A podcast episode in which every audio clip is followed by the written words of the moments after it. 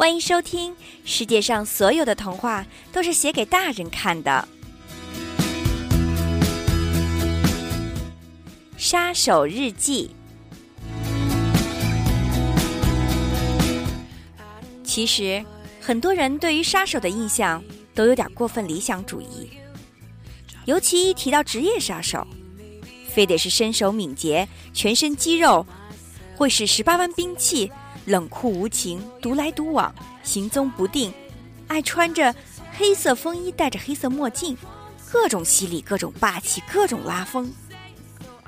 我想说，你们都误会了。我穿轻松熊的睡衣，用 Hello Kitty 的手机链，而且今年是我的本命年，我他娘的还穿着印有海绵宝宝的红色内裤呢。但。这丝毫不影响我成为一个骨灰级的职业杀手。说到底，做杀手最精髓的地方在于让别人看不出你是个杀手。如果你脸上写的满满都是杀意，好像全世界都欠你一百万似的，再把手枪别在裤腰带上，在街上晃来晃去，我觉得你先被人杀掉的可能性更大一点。其实很早的时候。杀手一般都是世家，他们会受到犯罪组织的委托或者个人的委托去杀人，前提是有一笔不菲的报酬，他们才会行动。杀完人留下名片或者标志，告诉别人这是你干的。这有点像搞品牌效应的味道，一方面让天下人都闻风丧胆，另外一方面告诉大家这桩是版权所有，也顺手打个广告。但是在现在这个时代，杀手不可能到处打广告，毕竟电台广播不给播，你更不能在大街上像办证的一样贴个手机号写着帮杀人吧？你也不可能去给个人服务，一方面你不知道他会不会事后把你卖了，另一方面对方的理由也许很蛋疼，你不可能老为一些鸡毛蒜皮的邻里纠纷去帮他杀人吧？所以。大部分的职业杀手现在都是为特定的犯罪组织服务的，平时有正经的工作，和正常人没什么区别。组织里有需要去暗杀谁，你再接任务出动，不用问这问那的，干完拿报酬，干净利落又高效。没有任务的时候，你该干嘛干嘛，别给自己找麻烦就是了。我干这行已经有些年头了。上头是一个很神秘的犯罪组织，具体是干什么的我不知道，也没兴趣知道。一般过几个月就会让我去杀一个人，报酬拿的还算丰厚。他们很喜欢派我去杀人，因为我杀人的手法很特别。我不到万不得已不会动刀动枪，一般都会用造意外的方式，比如半夜潜入别人家里开个煤气。在交通工具上做点小手脚之类的，这样风险会小很多。即使没有杀掉对方，也不会有什么警觉。这同时也给组织上省去了很多后顾之忧。不过干这一行有一点非常不好，那就是没法找女朋友。而我到达适婚年龄，都已经是两届世界杯前的事情了。其实倒不是组织上不让找。而是我自个儿觉得，这个职业风险太大，谈女朋友对人家姑娘有点太不公平了。毕竟生活不是演电影，总能让你活到最后，跟女一号灰头土脸的在硝烟废墟中激情拥吻。万一哪天挂掉了，人家该多心疼啊！总之，我还算享受现在的生活方式，一个人独来独往的也不错。至于啥时候金盆洗手，我也不知道。我的职业生涯一直都还算是一帆风顺，至少没有失过手。直到前两天接到了一个任务，让我有点头疼。组织上发配任务的方式有点奇怪，他们在网上开了一家淘宝店，专门卖袜子。需要我接任务的时候，他们会给我发个店铺打折的邮件。然后我就知道，又到了得上淘宝上拍一双袜子的时候。交易成功后，隔天就会有专人送快递上门，包裹里当然除了袜子，还会有需要我去除掉的人的各种信息，照片啊、地址啊、个人资料什么的。我实在觉得这是一件很麻烦的事情，即使是出于安全或者保密的考虑，也不用这么费劲吧。不过我琢磨着，整个组织的经费大概也就是从卖袜子里赚来的吧。别说这袜子的质量还真不赖，而自从干了这一行以后，我的袜子也就穿不完了。一杀人就得买袜子，堆了整整一衣柜，全是十成新的。我心想，金盆洗手以后，大概自己都可以开一个袜子店了。前两天照例快递送上门，我拆开一看，让我杀一个倒卖摇头丸的，一看照片就是个吸毒的，萎靡不振、半死不活的表情，估计用不着我去杀他，他都活不了几个月了。仔细看过资料之后，我准备晚上去他家踩点。为了避人耳目，也防止被他看见之后疑心，我只带了手机、钱包、钥匙，穿了一身休闲装，到镜子前面照一照，呵，简直就像个嫖客一样。我坐公共汽车到了那家小区的前面，放眼望去还挺高档的。一般这种毒贩子住的都是便宜的旧房子，没想到。这家伙还算是有点资本哈。循着地址走到他家的大门前，我试探性的敲了敲门，心里盘算着，如果他开门，我就说找王大爷。毕竟一个小区里没有王大爷的概率是极低的。敲了半天没人应，我刚想转身走，里面传来了一个女人的声音，把我吓了一跳：“你他妈的给我滚！你还回来找我做什么？”再敲我就报警了！听到“报警”两个字，吓得我屁滚尿流，转身就匆匆下楼了。边走边想，这里面人的胆子也忒大了点儿，自己是卖毒品的，还敢叫嚣着报警，简直不懂礼貌啊！黑吃黑哪有找警察的？回到家以后，我反反复复又把资料读了好几遍，里面明明说是这个家伙单身，没有女朋友。即使两天内找了一个也就罢了，可听那个女的口气，两个人像是已经分手了。现在的人的生活节奏就这么快吗？两天时间，一段感情就从开始到结束啦？不过仔细想想也奇怪，这地址按理说也是他本人的，既然是分手了，他怎么会被女朋友给赶出自己家了呢？真是莫名其妙。看来不是一个圈子里的人，的确难以读懂彼此的悲伤啊。第二天下午，我换了一套衣服，准备再跑一趟。这次我换了套西服领带，加了个公文包，伪装成卖保险的，还顺便揣了一把军用小刀在怀里，准备实在不行就来硬的吧。毕竟这次的情况实在有点太复杂，毒贩子的警惕性又高，去过太多次，容易引起怀疑。当我再次来到他家门前时，刚准备敲门的时候，却发现门是虚掩着的，根本就没有上锁。我有些紧张的轻轻推开门，里面关着窗户，拉着窗帘，一片漆黑。我犹豫了片刻，还是脱了鞋子，蹑手蹑脚的走了进去。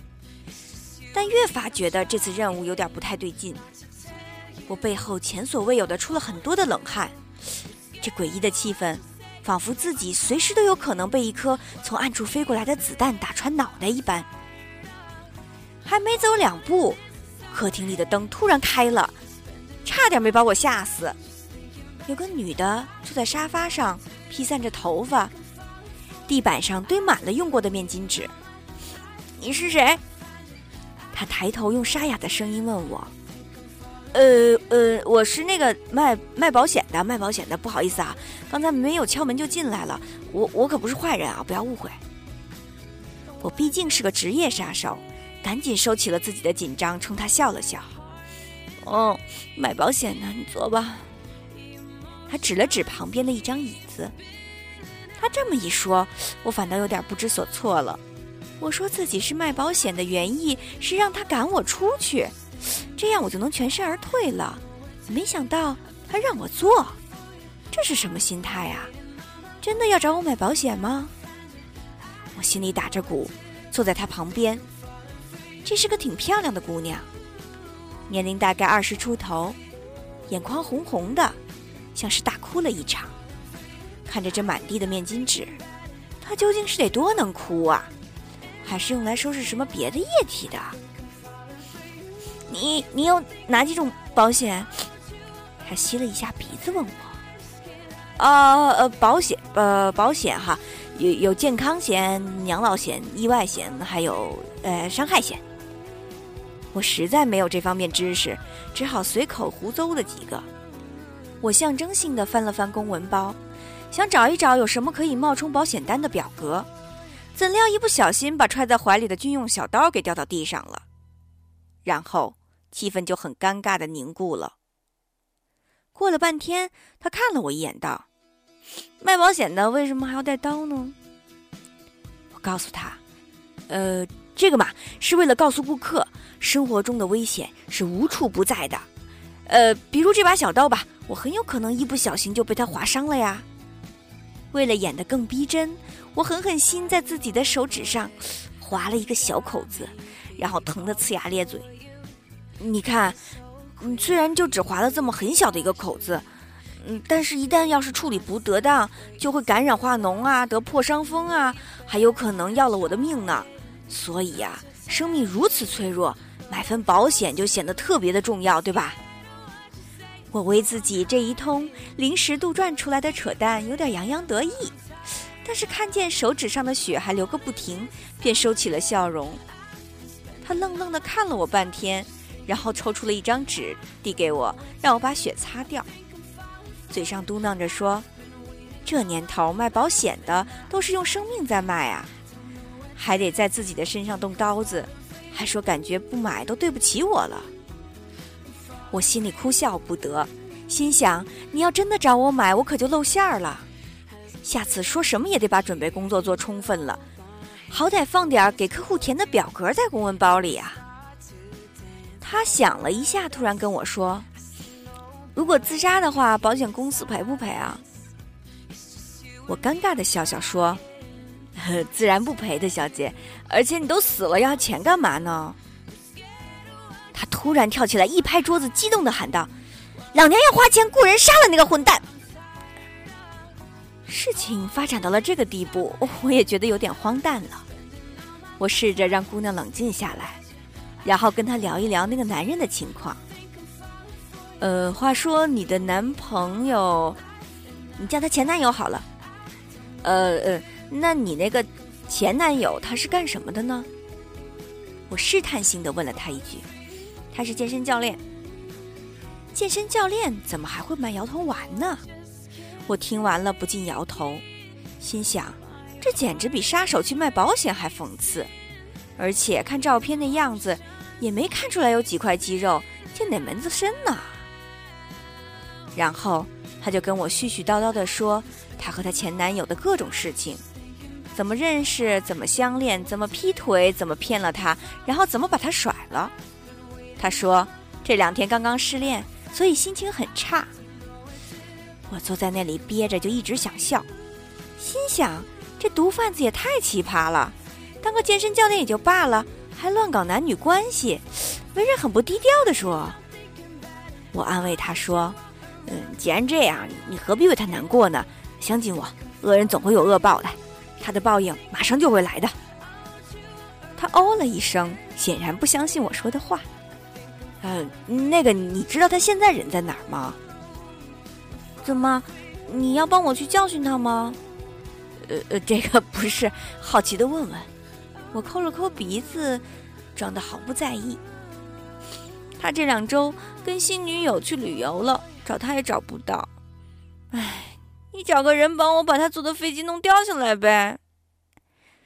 我说，拜托，我不是杀手，更不是恐怖分子。你要杀他就算了，干嘛要把飞机上的无辜乘客都弄死啊？那还是我死算了，把刀给我。他伸手向我讨那把军用小刀，我心里盘算着，这下情况就很复杂了。我的目标去旅游了，他的前女友还在他家里，万一这女的在他旅游期间想不开自杀，肯定要把警察给招来，到时候再想杀他就很难了。所以我无论如何也要先稳住这个姑娘再说，顺便也能多问出一些有价值的信息。我和她聊到了晚上，陪她吃了顿饭，再安抚她睡下，然后在房间里转了一圈。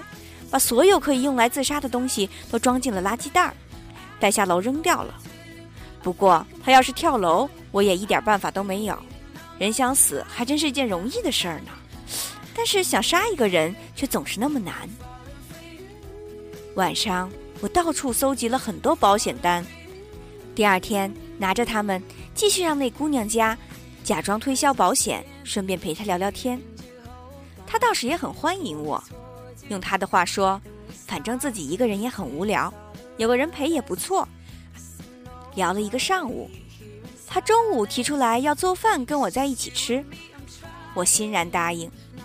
可是他到厨房后，却四处都找不着菜刀。咦，我菜刀被你弄哪儿去了？他转过头来，一脸疑惑地看着我。哦，我都扔了，怕你想不开。可是你扔了，我怎么切菜呀？我想了一下，把军用小刀递给了他，呃，用这个吧，这也很锋利的，切树皮都够了。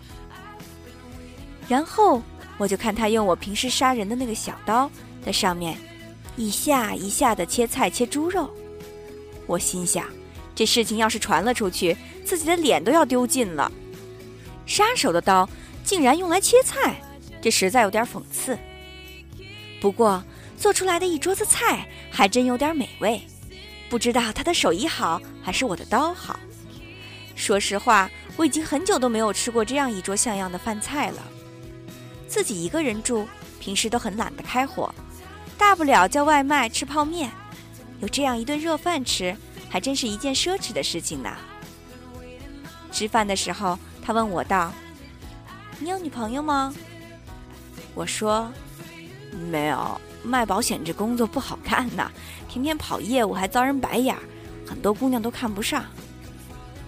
他说：“我觉得吧，能把保险卖好也很不容易啊。你看看，这也算是勤劳致富，对吧？不像是有些人利用各种的职业之便去泡女人。”我笑道：“哎呦，多大仇啊！不过，你这种心态挺好的，衡量一个人的好坏，人品最重要。”无论什么职业都是平等的嘛。他说：“那当然了，只要不是杀人放火就行。”然后我就泪流满面了，心想自己这个职业还是真低贱呐，被人这么赤裸裸的鄙视了。接下来的两周，我每天都到他这里陪他聊天，然后蹭饭吃，偶尔还会跟他一起在客厅里看看电影什么的。我觉得自己莫名的有点喜欢这姑娘，她是一个很热情、很善良的人。可惜工作是工作，在工作中投入真感情是大忌。有一天，我在他家里翻开一个小抽屉，在里面无意中看到了一张照片，是他和一个男人的合照。我惊讶地发现，照片上的男人个子很高、很健壮，完全不像组织上寄来的那张照片的模样。我拿着照片问他道：“呃，这是你前男友吗？”他点了点头说：“是啊，怎么？他姓高吗？”“不是啊，他姓张。”我突然有点晕了，难道说他前男友不是我要杀的人？嗯，那这房子里还住过什么别的男人吗？你瞎说什么呀？我家里怎么可能住其他男人？这是你家？对呀，我一直都一个人住啊。我这下彻底搞不清状况了。晚上回去找朋友查了一下组织让我杀的人，发现他根本就不存在，是一个虚构出来的人。按照道理来说，组织上给的信息从来都不会有丝毫的偏差。这次为什么会让我去杀一个原本就不存在的人呢？